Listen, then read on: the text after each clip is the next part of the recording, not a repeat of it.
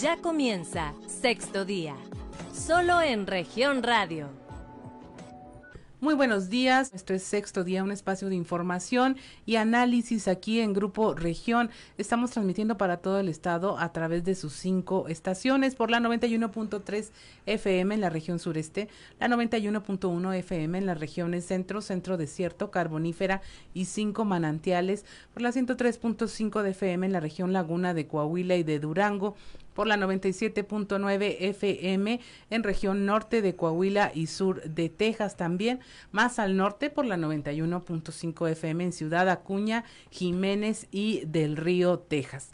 Un saludo también a quienes nos siguen a través de las redes sociales por la página de Facebook Región Capital Coahuila.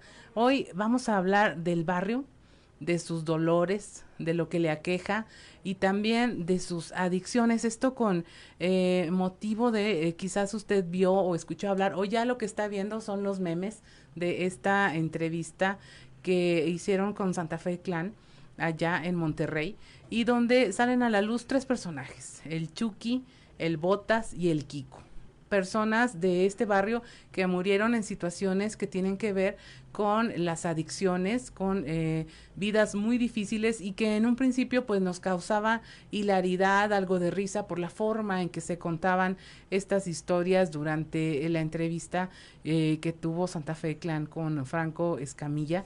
Y eh, que a final de cuentas evidencia una triste realidad, una realidad muy dura. Eh, cualquiera que vea la entrevista puede estar pensando, pues aquí en Saltillo también hay un Chucky, también hay un Kiko, también hay un Botas conviviendo. por este tema de las adicciones generacional. Y hoy están aquí para hablar de este tema licenciado Eduardo Pacheco, él es abogado y vocero de la Alianza Ministerial Evangélica de Saltillo, que ha trabajado mucho tiempo con las personas eh, que tienen estas adicciones y que nos va a contar qué es lo que se ha encontrado, cómo sí se puede ayudar y cuál es la realidad de, de estos barrios aquí en Saltillo. Y también, y me da mucho gusto que nos acompañe, está Jesús Garza Olivares alias La Basura, así como lo escuchan, alias La Basura, y él es eh, ahorita el titular de Danzas de la Calle, eh, de, de esa, sí, de esa de la calle que usted puede estar recordando, esa obra de teatro que eh, rompió récords de taquilla aquí en Saltillo y la región, y que es muy famosa y muy popular porque precisamente abordó esta problemática de los barrios. Problemática es una palabra que no me gusta, dicen que ni siquiera existe, pero esta realidad de los barrios y viene hoy a platicar con nosotros no solo de qué ha pasado de, de, la calle para acá, sino que también nos va a contar estas historias que seguramente tiene muy a la mano y de lo que están realizando ahora todavía con danzas de la calle, un eh, que forjó una forma de vida, de ver la vida en los barrios, un estilo y una tradición en el baile que no se ha perdido. Le damos la, bienvenida a nuestros dos invitados y a usted como audiencia. Esperamos que se quede, que saque sus conclusiones y como siempre le decimos, los temas que aquí abordamos son para que usted los converse, se los lleve y que si está en alguno de estos problemas, si no lo puede hablar, no lo hable, pero escuche y que se quede con nosotros. Muy buenos días, ¿cómo está? Buenos días, gusto saludarles, gracias a Grupo Región por esta invitación, Claudia por esta este tiempo que nos permiten, Jesús, un gusto conocerlo. Gracias, Obviamente, pues eh, creo que es un momento importante para que usted eh, no se pierda los contenidos que se van a compartir aquí. El tema es un tema importante, eh, lo que tiene que ver con las circunstancias que predisponen a una persona, a un joven, a un niño, a un adulto a inclinarse al tema de las drogas, eh, hablando de todo tipo de drogas, este, desde el alcohol, tabaco y las que más conoce uno, marihuana, cocaína, etcétera. Pero sobre todo ver eh, qué es lo que puede predisponer una, eh, a que una persona se convierta en una, un adicto o un consumidor de estas drogas, pero también cómo puede salir de ese mundo, esa problemática, yo diría, de ese infierno de las drogas, porque como dicen algunos de los eslogan, en, el mundo de las drogas no hay final feliz. A veces el sistema presenta una partecita que pareciera ser exitosa, que pareciera ser de fiesta, que pareciera ser de, mucha felicidad, pero el mundo real de las drogas es muy distinto. Y entonces hoy vamos a tratar de compartirles algunos contenidos que le van a ayudar dos cosas. Primero, dimensionar que es un problema grave, que es una situación que está muy cercano a nuestras familias, a nuestros hijos. El tema de las drogas no es limitativo a ningún sector social en especial, ni económico, ni académico. Es decir, abarca todos los sectores de la sociedad y si no hablamos y alertamos a nuestros hijos y toman la conciencia en su corazón de que esto es algo que no conviene, pueden convertirse en víctimas de este mundo y ya cuando se da cuenta, pues ya las cosas están muy avanzadas. Aún así hay una esperanza, nosotros como creyentes de fe, como cristianos, sabemos que el poder de Cristo Jesús, cuando se hace real en una persona, viene y transforma su vida, le da un nuevo destino, le da un nuevo propósito y son cosas de las que vamos a platicar en un momento más. Mi estimado Basura. No, pues aquí estoy, gracias a Dios por tu invitación, Claudia. Y este, pues vengo a representar lo que es el barrio y un grupo de danzas de la calle. Eh, los dos, ¿qué tan común es encontrarse con estas historias donde muere el papá en medio de una adicción, el hijo también, el hermano también, eh, en el barrio? ¿Es común? Pues ahorita ya cambió mucho el barrio, pero sí está muy difícil ese, esa historia que están contando esos chavalones. Es, es fácil encontrarse un Chucky que estaba en el barrio y luego ya nos ya se perdió y nadie sabe y hasta dicen, "No, pues a lo mejor se lo robaron." Sí, pues este en el barrio hay muchos apodos, es como dice aquí Claudia, es ese Chucky, Botas, este hay muchos apodos que dices tú, "Ah, qué onda con esto, va." Pero sí, la historia dices tú de, risa, pero después te pones a pensar que sí es, es malo. Es muy fácil eh, que si el papá tiene alguna adicción, el hijo tenga una igual, pero ya está peor a veces. Sí, es diferente. Y muy chavitos. Sí, muy chavitos, porque tenemos que tener muy en cuenta y cosas que vamos aprendiendo con los años. El modelo familiar, eh, hay una tendencia desde el origen de la aparición del hombre. En el caso de los hijos, eh, nuestra primera referencia de conducta, de forma de vida, de manera de conducirse, pues son nuestros padres. Y el hijo, el niño, hablando de los varones, pues ya quiere crecer para hacer lo que hace el papá. Ve al niño chiquito de 2, 3 años, se pone las botas del papá, este, el sombrero del papá, es decir, va, va buscando cómo parecerse a él. Eh, eso es algo bueno en el sentido de que cuando se heredan buenos hábitos, buenos principios, valores, fundamentos, pues es algo bueno. El riesgo está cuando las formas y las eh, maneras de vivir del papá son formas equivocadas el tema de los vicios, la violencia intrafamiliar, la irresponsabilidad, el maltrato familiar, bueno, son formas que lamentablemente el niño también va tomando. Entonces, en una familia donde no hay un modelo correcto de amor, de cariño, de atención hacia los hijos, muy probablemente, y la mayoría de estos casos, una ausencia de papá, no hay un papá, en muchos de los casos la mamá tiene que hacerse cargo de los hijos. Entonces, ese, esa posible referencia positiva del papá, de una paternidad, pues no existe. Entonces, ¿qué va a hacer el niño? Pues va a buscar en la calle lo que no encuentra en la casa. Y las referencias de afuera, la mamá pues se va a trabajar, el niño, los niños se quedan muchos muchas horas solos. Van al vecindario, van a la calle y van a empezar a tomar los modelos de las personas más grandes. y si es y ese modelo pues, tiene que ser como el, grande como el grande. Ahora ese grupo familiar ese grupo perdón de vecinos o, o, de personas que forman una pandilla, un grupo de personas empiezan a encontrar cobijo en ese en ese grupo. Lo que no encuentran en la casa empiezan a buscarlo. En el barrio. Y, en el barrio. y al principio, obviamente, cuando ven que los grandes están consumiendo drogas, están eh, alcoholizándose, están consumiendo tabaco, la primera actitud del niño es, o de la jovencita es un poquito de miedo. Y la misma eh, forma de animarlos en el grupo los va llevando a practicarlas. Obviamente, eh, ¿qué es lo eh, peligroso y engañoso de las drogas? Que efectivamente en un principio sí generan un aparente bienestar físico. Una persona que se alcoholiza se siente bien, se siente agradable, se siente relajado.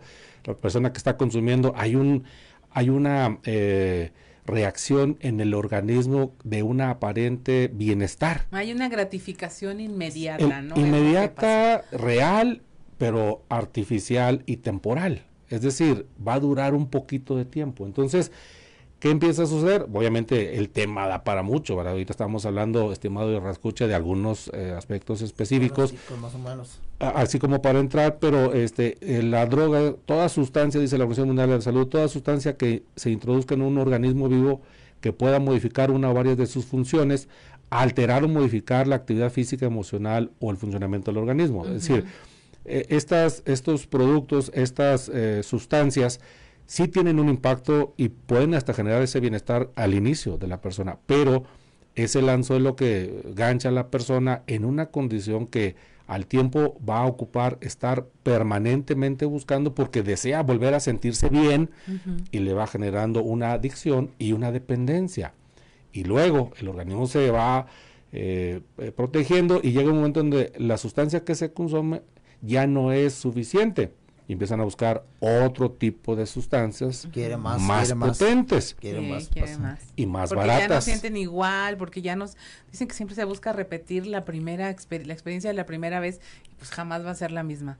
Así es, y entonces empiezan ese campo. Ahora, eh, tenemos este factor que, que es el tema de esta reunión, lo preocupante que puede ser el hecho de presentar un contenido, en este caso una entrevista, obviamente entendemos que las circunstancias que es un programa de comedia, pero eh, tenemos que eh, tener, ser muy cuidadosos de no convertir o no, no tomar lo que es un hecho trágico, un hecho lamentable, un hecho que es no es para nadie bueno y luego tomarlo como si fuera algo cómico. O sea, lo peligroso es que nos volvemos una sociedad que ya no tiene yo diría, indolente al dolor eh, ajeno.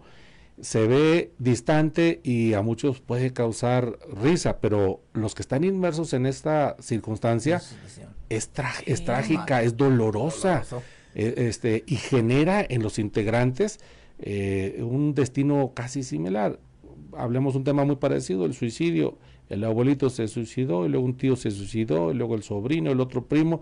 Hay familias donde ya hay dos o tres eventos familiares de suicidio en el mismo grupito familiar. Entonces sí hay que tener mucho cuidado y este es una, eh, un comentario muy dirigido a nosotros como papás en el cuidado que tenemos que tener con nuestros hijos de los contenidos, porque todo lo que se presenta le imparte al ser humano y va ayudando o va aportando a su conciencia personal. Y la pérdida de la vida de una persona a causa de las drogas, tiene que seguir siendo un tema que nos genere dolencia, que nos genere es una preocupación. gran tragedia. Y veo a, la basura asintiendo. No te es ajeno este tipo de historias. En el barrio ocurren todos los días y tú las has visto y, incluso has visto cómo evolucionaron. Estamos hablando de, de la calle hace cuántos años, veintitantos. Hace como del 94, hace como unos 30 años más o menos. Ajá.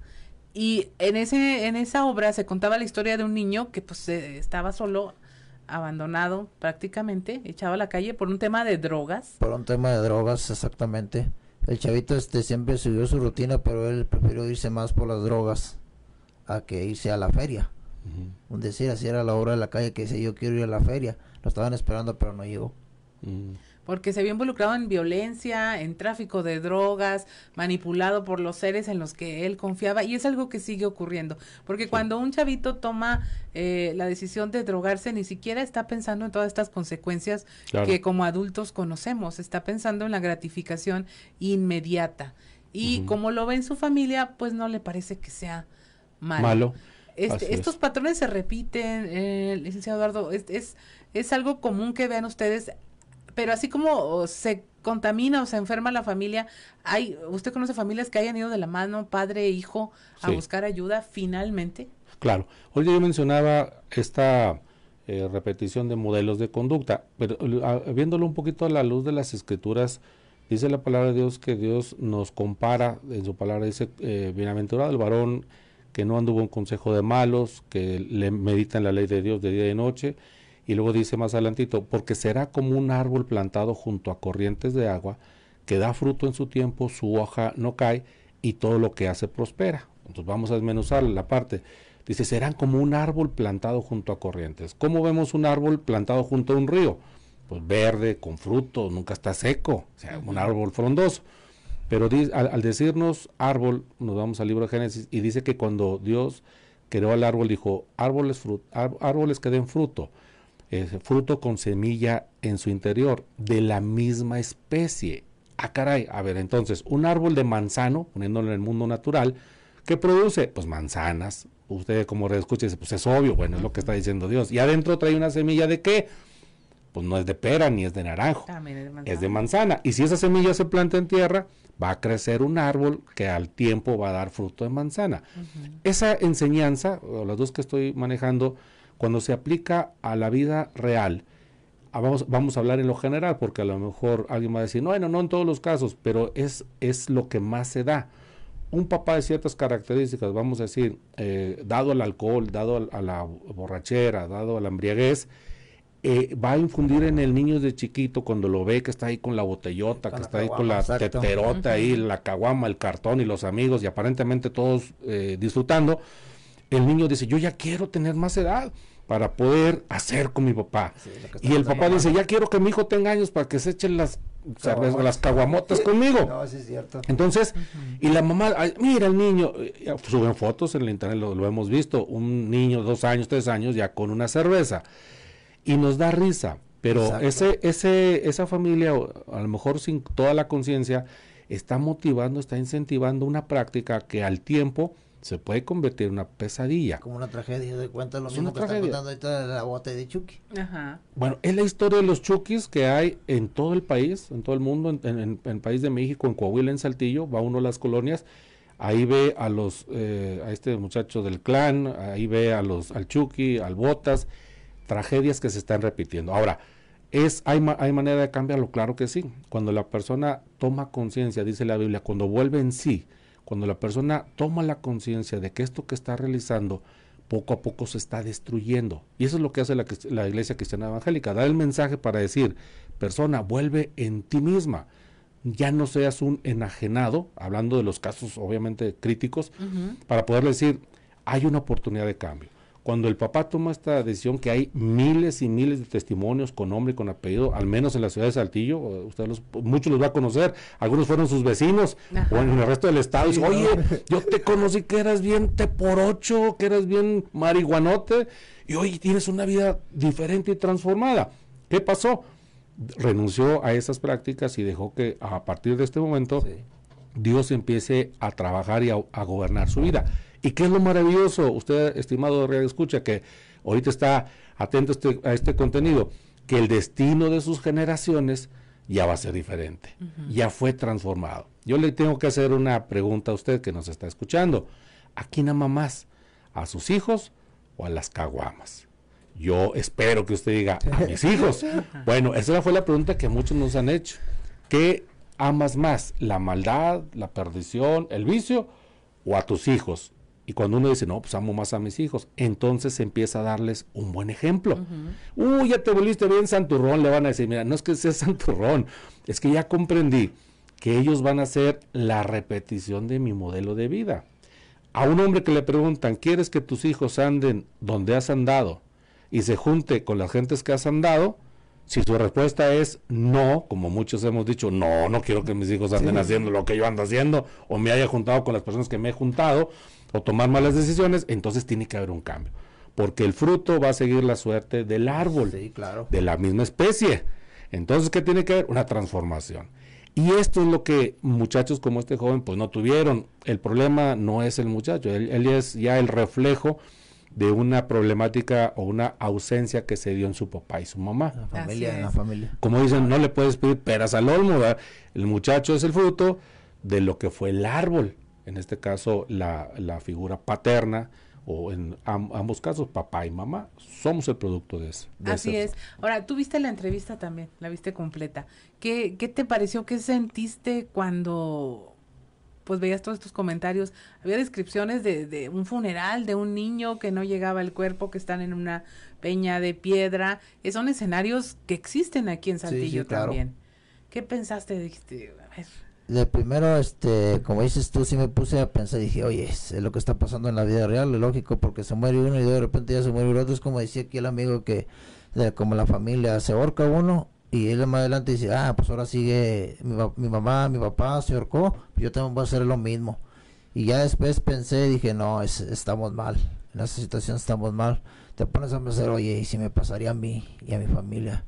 Es un, o sea, es por llorar, ¿va? O sea, es una tráfica, dices tú, no, está muy difícil para la familia, pues, estuvieran, están sufriendo, o sea, en ese cuento está sufriendo la familia. Así es, es como un cuento. Sí, De terror. eh, eh, Sí. sí, a mí lo que me agradó es que se volvió viral eh, y que permite visibilizar otra vez ese problema porque estaba muy abandonado. Eh, y vamos a hablar de cómo es que este abandono también provoca que no haya manera de pedir ayuda. ¿A dónde va el barrio a, a buscar ayuda? ¿A dónde va eh, el empresario que tiene problemas cuando por fin se decide a buscar ayuda?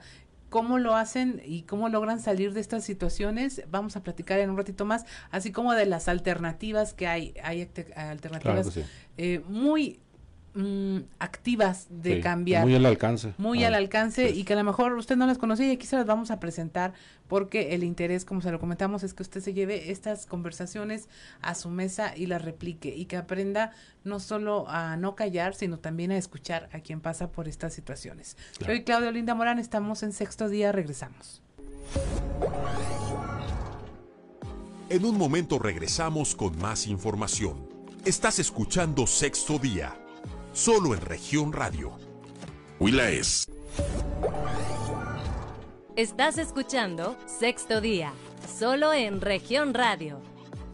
Regresamos a sexto día, estamos hablando con Eduardo Pacheco, abogado y vocero de la Alianza Ministerial Evangélica de Saltillo, y estamos hablando también con Jesús Garza Olivares, la basura de Danzas de la Calle, Así un es. querido eh, compañero de andanzas de hace ya 30 años. Yo no pensé que fueras a decir tantos mi basura. Sí, gracias a Dios este, tengo 30 años bailando colombiano. Eh, si usted no lo recuerda y todavía andan por ahí videos en YouTube de esta obra de teatro, búsquelos. Se llama De la calle de Alejandro Santiex. Eh, con el grupo Danzas de la Calle también había otros grupos musicales. Llegaron, a, llegaste a bailar con eh, del acordeón. Llegué a bailar con Celso Piña Celso de Piña. Monterrey Ajá. y este y unos grupos de aquí de Saltillo que se llama Dinastía de la Calle y el Gremio Vallenato. Y les dio, bueno, déjeme le explico. La basura era la muerte en De la Calle, aparte de otros papeles que tenías ahí también, Sí. que representabas. Pero él básicamente era la muerte, salía bailando vestido de blanco, con un pantalón y camisa blanca, Exacto. este, y la cara pintada de De blanco. con negro. Y es, pues prácticamente se llevaba al baile a todos los personajes importantes de esta obra. Y eh, eh, cuenta la historia de un niño que eh, cae en el tema de drogas, eh, cae en el tema de que fue acosado, este, se convirtió en presa de una sociedad que no le daba respuesta a ninguna de sus necesidades, ni afectivas, ni económicas, ni nada. Y cuando finalmente tiene una salida, pues no llega, no llega a la feria con lo que eh, idealmente representaba su salida, que era escaparse con la Xochitl, ¿te acuerdas del personaje? Se, se quería ir con la novia a la feria. Así es. Y, pero era su oportunidad. Eh, cuéntanos, Basura, ¿qué ha sido del barrio, qué ha sido de tu vida en todo este tiempo? Eh, En todo este tiempo, bueno, pues este, la mera verdad, yo nunca me he drogado, pero he tenido amigos que se drogan. Este, yo en el baile tengo 30 años bailando colombiano y este, y eso es mi pasión. Y en vez este, he tenido problemas con la familia, que, que prefiero más el baile, pero ya empecé a reaccionar, pero pues el baile es mi vida y mi familia también. Y te digo, este, yo desde chavalón siempre andaba bailando por todos lados, había fiestas en la afuera de la secundaria 5, en la colonia de la Minita, para todo el barrio de la Minita, un saludo. Y este, ahí empezaban, este, en aquellos tiempos era cuando estaba Enrique Martínez y Martínez hacía pachanguitas, ahí las fiestecitas, y luego, luego, no, pues quién quiere bailar, y se ganaba un premio, y ahí estaba yo, y luego, luego me subí a bailar, y de ahí empecé a bailar yo el baile colombiano. ¿Cómo entraste a de la calle, Basura? En de la calle entré por unos amigos que son también de de la minita, que pues se llaman los cholos, la loca, el pollo, la ticua y toda la banda allá del barrio. Y este, me fueron a buscar allá a la casa y este, dije, "Ay, este andan buscando un chavo para bailar colombiano en un teatro. Y en aquellos tiempos pues yo, yo no sabía, pues yo siempre andaba en la calle. Bueno, trabajaba y estudiaba, pero siempre andaba de rol en las tardes. Y me dicen, oye, este, una obra de teatro. Y yo le preguntaba, ¿y eso qué es? Pues exactamente, pues yo no sabía, estaba chavalón, tenía como 11 años. Y este, llegan los chavos, no, pues eh, quieren un bailarín, una obra de teatro, mira de lo que pasa en los barrios. Ah, no, pues sí, órale. Y en ese rato llega Santíez en su carro. Me dice, oye, este, quiero un bailarín, ¿cómo ves? Vamos a ensayar en tal parte, en la Casa de la Cultura y todo eso. Pero pues yo no sé ni el centro ni nada de eso. Dice, no, vente, yo te llevo. Ya empecé a conocer a la raza del barrio y a dos, tres actores que trabajaban en la narro. y principalmente pues a mi Maro Cray y este ahí empecé a conocer la raza y empecé a hacer obra de teatro y me gustó me gustó y estuvo bien todo eso de la obra y fue de la danza fue de la calle en el 93 luego en el 96 y se siguió ya muchísimos años y luego fue Jesucristo Gómez también. Exactamente. Con el mismo espíritu de involucrar a los chavos de los barrios eh, en esta actividad artística que finalmente pues es una salida les dio una salida.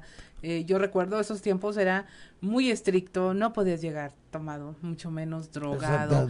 eh, físicamente era muy exigente la obra, o sea, trepaban unos andamios a metros y metros de altura, no podría haber un, un solo error en donde alguien saliera lastimado y era una disciplina que muchos del barrio abrazaron y, y siguieron adelante, hicieron muchas cosas muy interesantes. Sería interesante saber ahora dónde anda cada uno, ¿verdad? Pero luego le seguiste con este proyecto de danzas de la calle.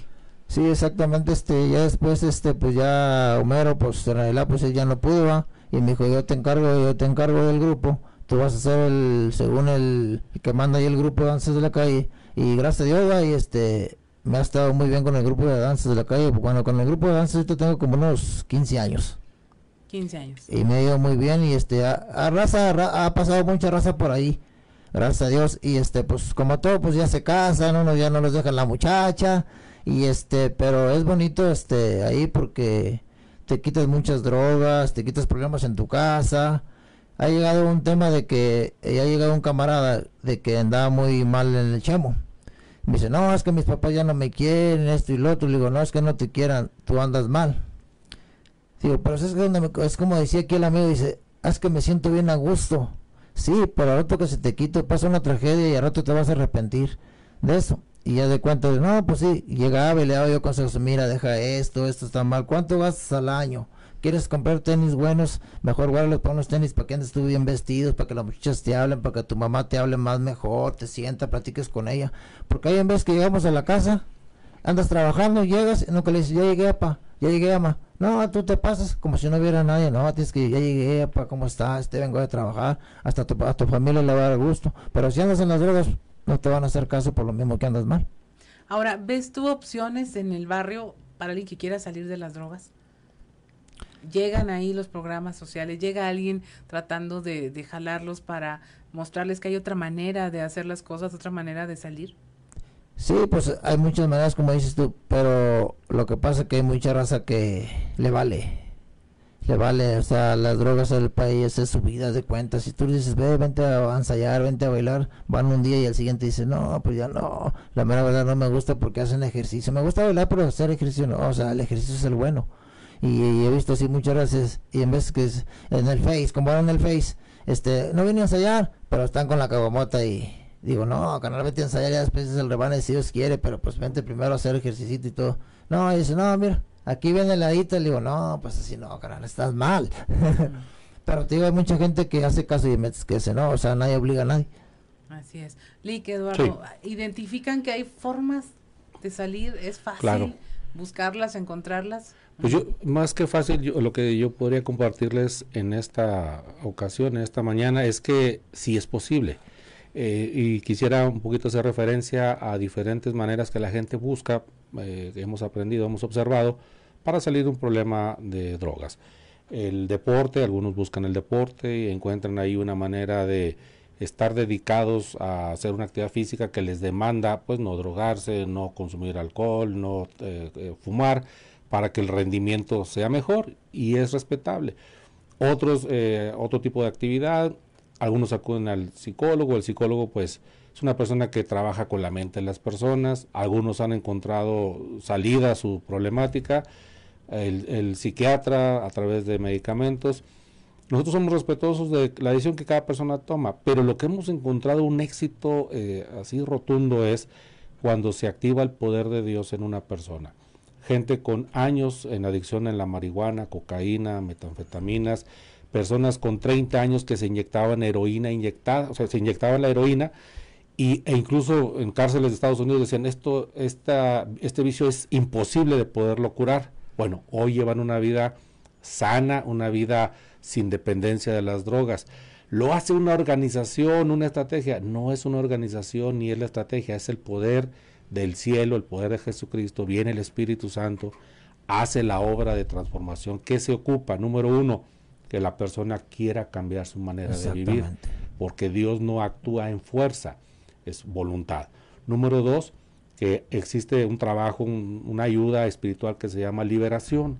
¿Qué, se llama, ¿Qué significa liberación? Cuando llega una persona activa el poder de Dios en esa gente que está en la problemática, se va a oír muy fuerte, pero atan los demonios y los expulsan. ¿Qué, ¿Qué, le quiero decir con esto? Lo que está queriendo destruir el ser humano, además de que trae emociones, situaciones personales, son influencias que son espirituales, están en las escrituras, es real, no es esto algo inventado por una organización.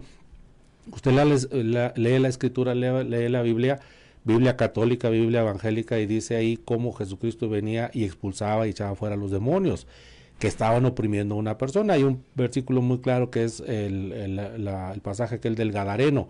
Llega Jesucristo a Gadara, sale una persona ahí que le dice, ¿qué tienes contra nosotros, contra mí, este hijo de Dios? Y le dice Jesucristo, ¿quién eres? Dice, legiones somos, porque somos seis mil demonios que tenía ese hombre, desnudo, no lo podían retener, rompía las cadenas, se comían los cadáveres en el panteón, o sea, estaba en el modo animal, me explico. Entonces, ahí están las escrituras. ¿Qué es lo que hace la iglesia cristiana evangélica?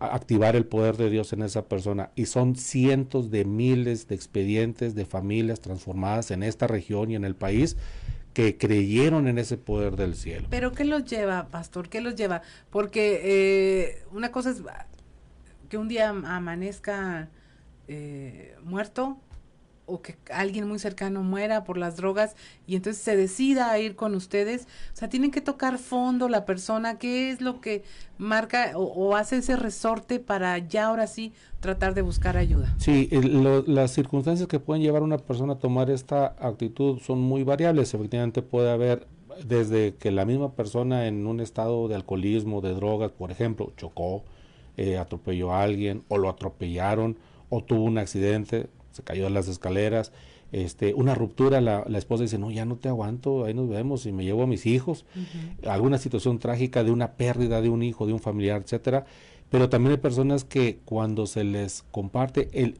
una vida de adicción es una vida de permanentemente altas y bajas, altas cuando están bajo los efectos de lo que están consumiendo y al momento que pasa el efecto, entonces viene una depresión, viene una tristeza. En esos momentos donde algunos dicen, ya no quiero vivir ahí. ¿Qué se trata? Que los que ya hemos experimentado este poder le sigamos hablando a la gente para decirle, mira, hay una esperanza en Cristo Jesús. A ver, cierra los ojos, vamos a orar. Cuando la iglesia está orando por este tipo de necesidad, el poder del cielo baja y entonces la persona empieza a vivir una, un nuevo principio. Hay gente que yo lo entiendo y lo respeto. Ah, pues qué fácil. digo, no es que sea fácil Dice, lo que pasa es que Dios estableció principios. Uno de ellos dice, de modo que si alguno está en Cristo, nueva criatura es. Las cosas viejas pasaron, he aquí todas son hechas nuevas. Yo le pregunto a usted que está escuchando el radio, que tiene problemáticas de tabaco, de alcohol, de drogas, eh, una situación que ya no puede vivir con ella. ¿A usted le gustaría empezar de nuevo? Es como cuando le dicen a uno, ¿te gustaría tener una nueva vida? Como resetearse, ¿no? Resetearte, ¿te gustaría empezar de nuevo? Si la respuesta es sí, el poder del cielo hace esa transformación. Yo les quiero decir que aún con que tenemos estas, problemáticas, Saltillo es una ciudad que se ha ido transformando en los últimos años. Las personas han, muchas han experimentado este poder del cielo. No es de ningún pastor, no es de ninguna organización, no es de, no es de una religión. Es de personas que hemos creído este poder, se activa y entonces empieza una nueva vida. Y para decírselo muy claro, así muy explicado, Imagínese una licuadora que se está conectando a la corriente eléctrica y funciona. ¡Oh! la licuadora. ¿Es el cable?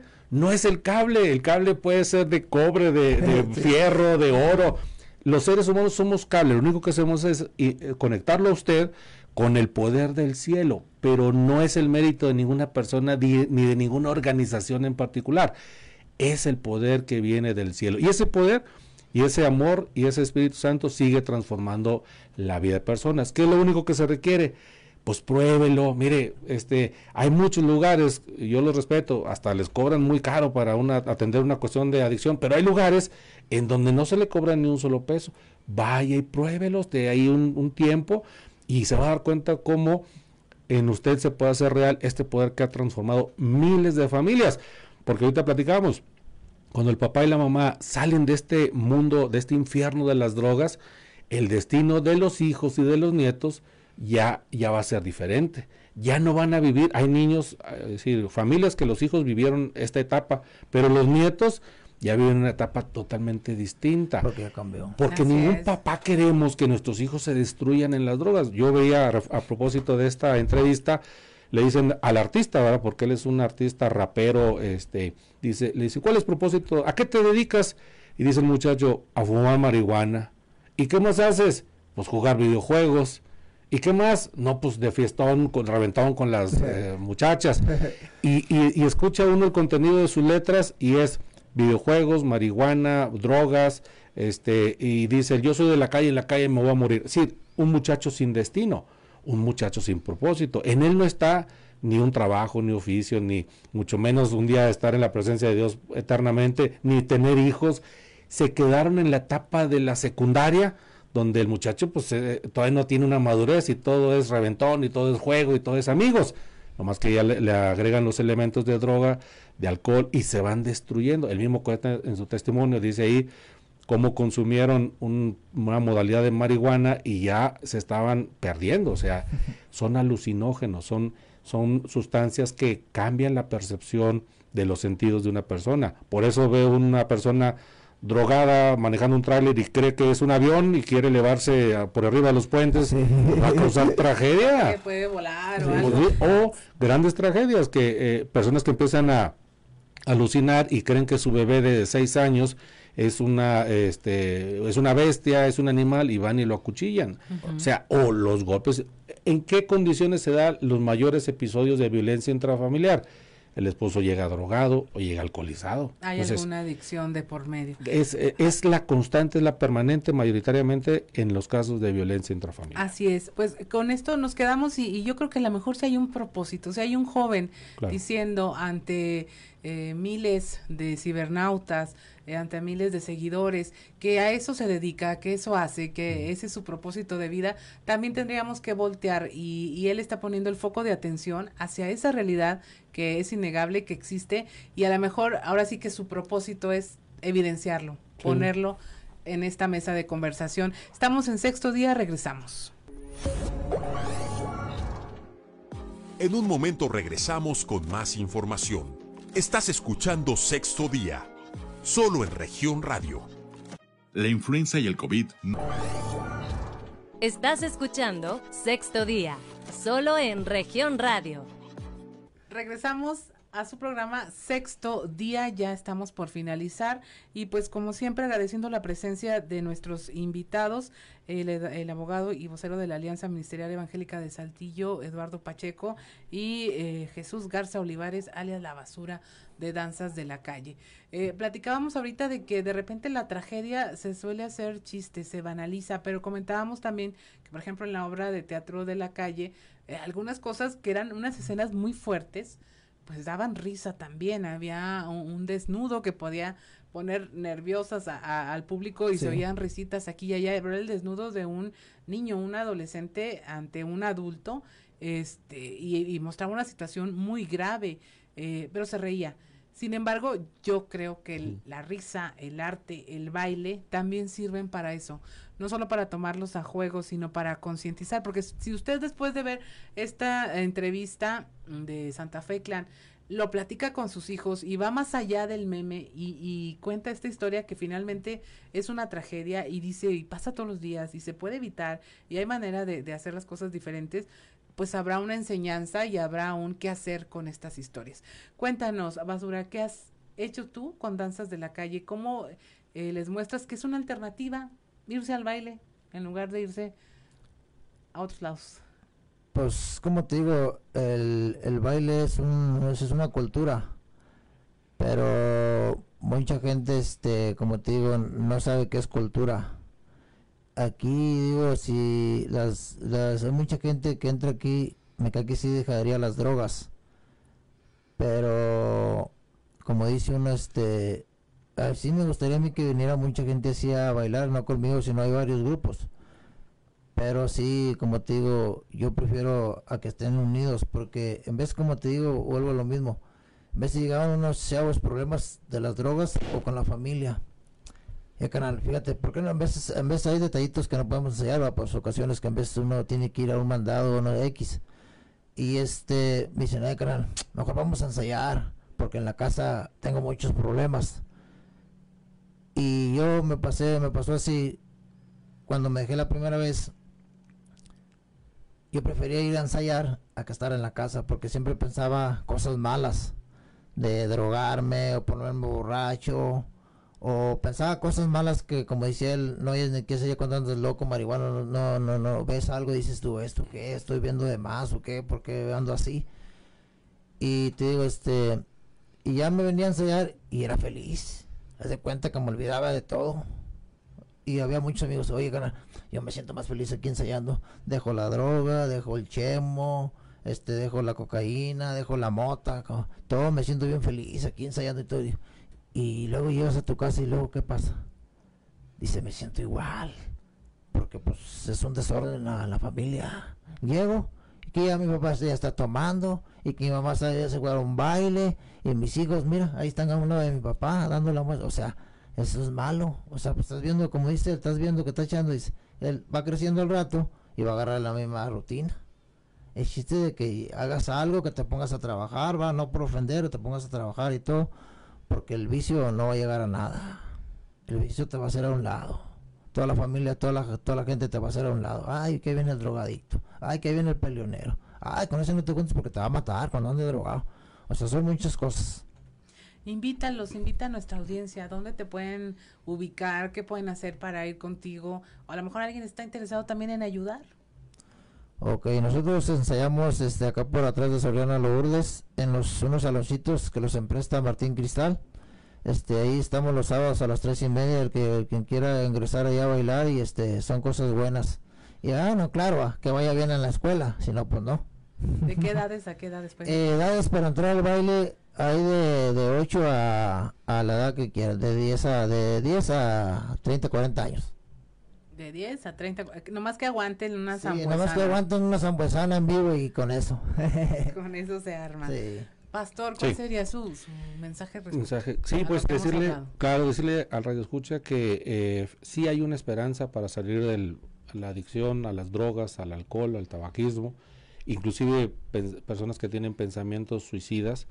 Sí hay una esperanza, sí hay una manera exitosa de poder salir de este, de este infierno que son las drogas, las adicciones, y lo único que se tiene que hacer es abrir su corazón. Hay en todo el estado muchas organizaciones, hablando de las iglesias cristianas evangélicas, donde hay casas de rescate. En su municipio usted ahí eh, puede buscar, puede buscar en Facebook eh, eh, personalmente Eduardo Pacheco, yo ahí le doy toda la información, depende del municipio donde usted se encuentra, le podemos eh, acercar a algunas organizaciones que no le van a cobrar ni un solo peso, eh, porque a veces el tema del recurso también es un, una limitante.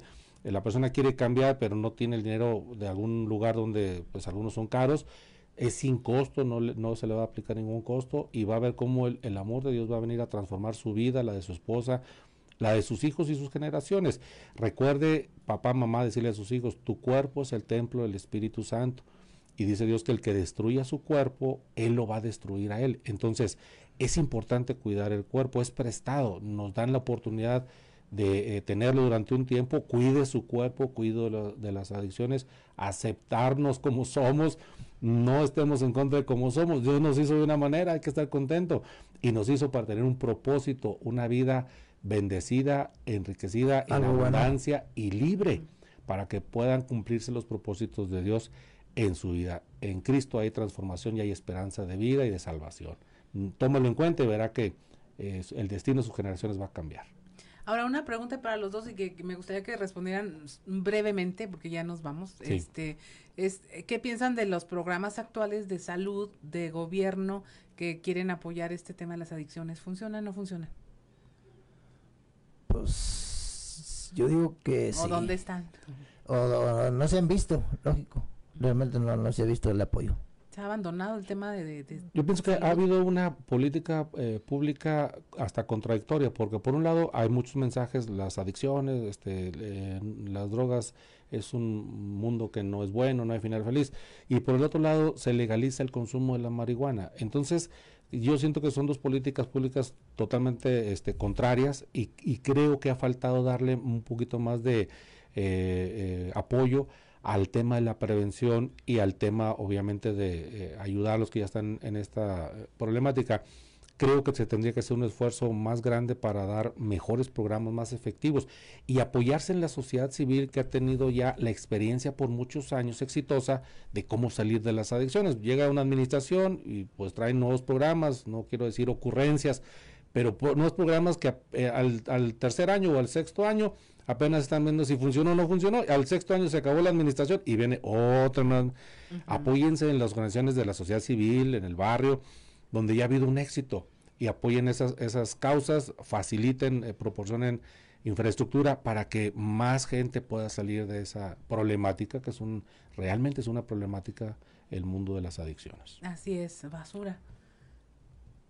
¿Qué hacemos con el tema de las adicciones? Más apoyo. Yo estoy, yo estoy convencida de que la danza sana, que la danza permite que quien la ejecuta y quienes la ve tenga un disfrute, hay una retribución en el momento, eh, activa muchas cosas en el cuerpo, en los sentidos y simplemente te hace sentirte de tu, de tu dueño, de tu espacio, de tu cuerpo. Yo siempre dije, el chavo que tuvo la oportunidad de pararse en de la calle frente a un escenario y que lo vieran 1200 personas, es lo legalmente permitido, pero sabemos que entraban muchas más.